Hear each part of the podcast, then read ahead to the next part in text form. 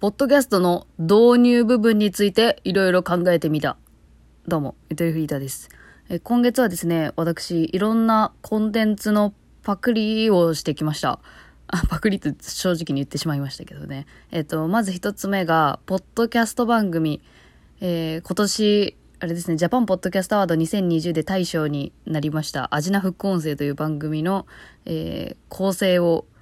構成プラス台本も、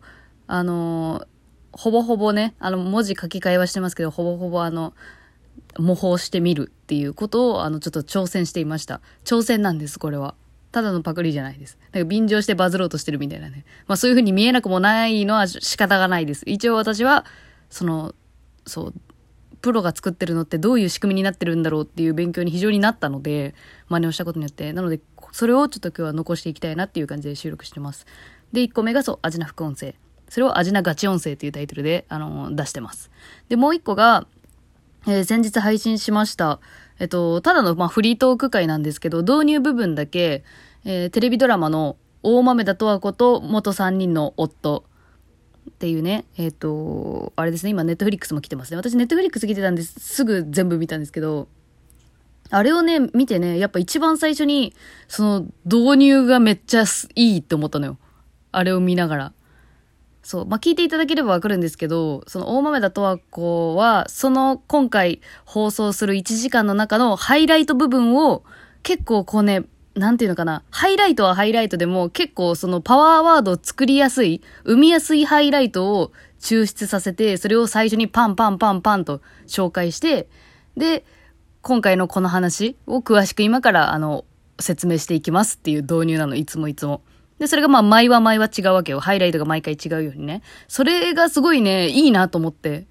その手法をやっているドラマを、まあ、あるっちゃあると思うんだけど、その見せ方によっては。あれはね、なんかナレーションがすごい良いなと思ってて、見せ方の。あと、そのなんか、え、何なんでこうなるのっていうのが出てきたりとかね。その、船長にプロポーズされるみたいな。え、急に？みたいなさ。元夫と急に朝を迎えるとか、え、嘘？何が起こんの？ってっていう、その、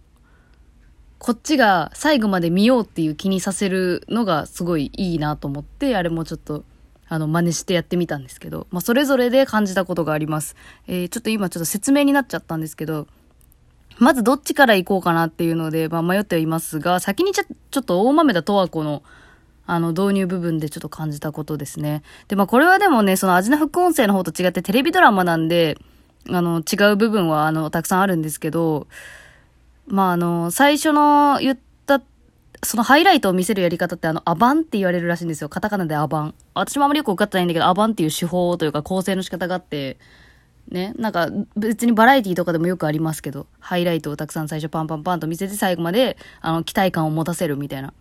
やつありますが、まあ、あれはなんでやるのかなっていうふうに自分なりに考えた結果、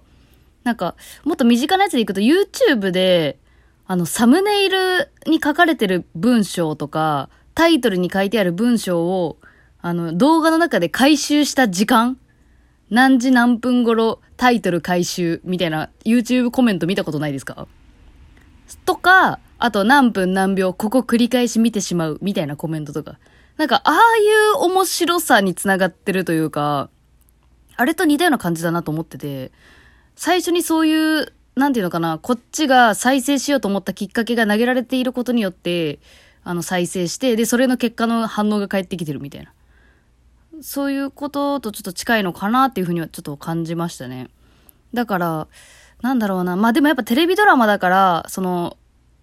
そのコンテン一、一つのコンテンツ、その消費者が介入しなくても、あの、成り立っているので、なんか、その、消費者側としてのリアクションは、まあ、やっぱその、テレビドラマ全体の、そのメッセージ性みたいなところを感じ取って自分なりにはこう思うみたいな、自分の考察を、なんか、ツイッターでつぶやくみたいな介入の仕方ではあるなと思った。そう、YouTube とかだったら、そう、リスナーの、リスナーっていうか視聴者のコメントで、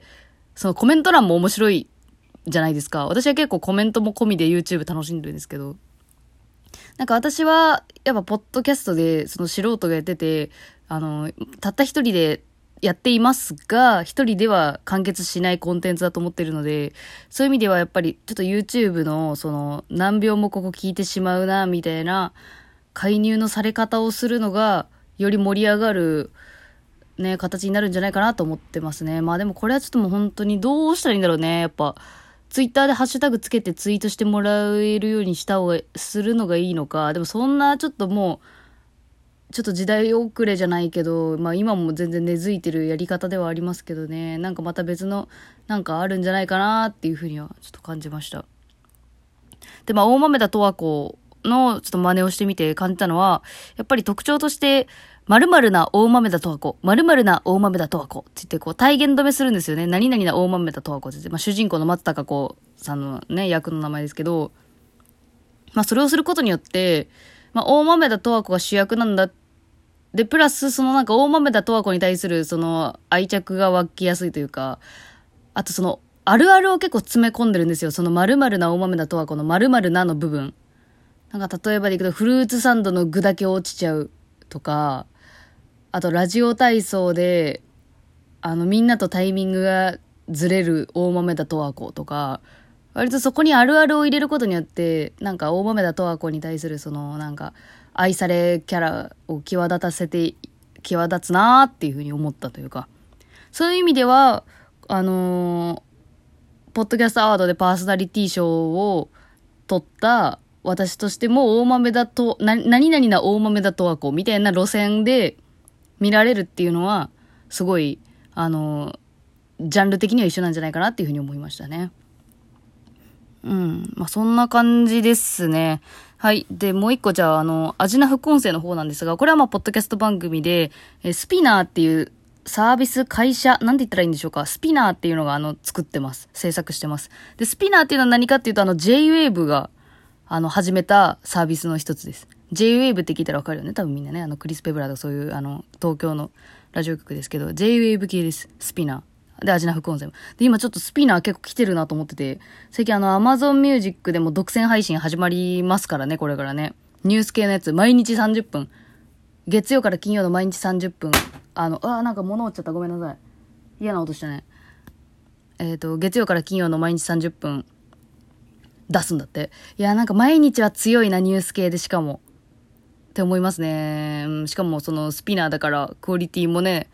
ね、あもう保証されてるようなもんだなっていうふうにも思うし。まあそんな SPINEAR の、えー、味な副音声で、パーソナリティが平野紗季子さんっていうフードエッセイストのあの女性の方ですね。で、これ、あの、真似させてもらって思ったのは、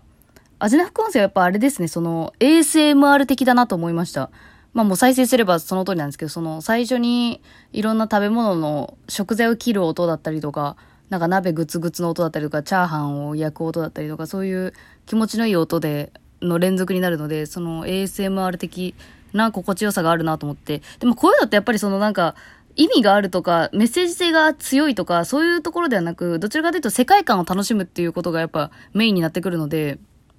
えそういう意味では、めちゃめちゃ世界観作られてますよね。導入の30秒くらいで、もう一気に。で、それで、まあなんか、なん、なんて言うんでしょうか。その後に出てくる平野咲子さんの語り口というか、その、なんでしょうね。再生する前に、その、なんていうのか、そこまで高い期待を持ちながら再生しないんですよね。もちろんその、サムネイルのイラストの感じとか、導入の、その、ASMR 的な感じの、ね、いい感じの音が流れる感じ、ああ、それっぽいなーっていう気持ちで聞くわけよ。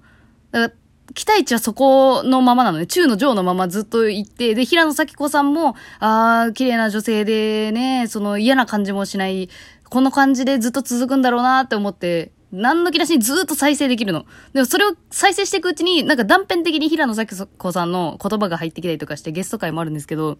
その時の言葉選びが、やっぱ独特だなって感じた瞬間。なんか私が一番ね、お、おおって思ったのが、なんかね、塩対応のお店の話をされてて、塩対応特集みたいな、なんかあのね、をやってたらしいんですけど、それの一つで、なんか、海賊王みたいなおじさんが経営してるクレープ屋さんがあるみたいな話を聞いたときに、あ、海賊王みたいなおじさんのクレープ屋さん、めっちゃ行きたいと思ったから、その時の海賊王っていう言葉選びが、いや、やっぱね、その漫画とか見て育った世代だとすぐピンってきやすいし、なんかそこで急に異質な感じで現れてくる語彙力の高さ。に対する、その、こっちの感想というのは、やっぱり、なんか発掘感みたいなの勝手に感じちゃうんだよね。平野咲子さん自体は、あの、フードエッセイストとして、その、連載を持ってたりとか、あの、界隈で有、有、界隈で有名って言えばいい。ちょっと失礼な言い方になってないかな。普通に有名な方なんですよ。こっちが知らなかっただけで、みたいな感じ。のくせに、こっちは、なんか、勝手ながらも発掘した感に駆られるというか、それはやっぱ前置きで長い、その、それっぽいなっていう、あの、長い導入があるから。その分、そこでなんか待ってたそのね、なんだろうな、ああ、ここの喫茶店通うって決めるわって決めた瞬間みたいなさ。だから、めっちゃ完璧やなと思った。うん。そりゃ大使を取るわ、とも思うし、そんな風に思いました。で、あ、ちょっと話足りないですけど、まあ今回その導入って一体どういうことなんだろうっていうのを改めて考えたんですが、導入ってのはやっぱ、その、玄関みたいなものだなと思ってて、あの、住、住まいに玄関は必須ですけど、別になくても住めるわけですよね。玄関がないお家もあるわけですから。まあ、玄関小さい広いろいろありますけど。だから導入って玄関みたいなもんだなっていうふうに思ってて、ちょっとこっから自分の番組は今後どうしていくかっていう話をしていきたいので、ちょっと後半に続きます。話長くてすいません。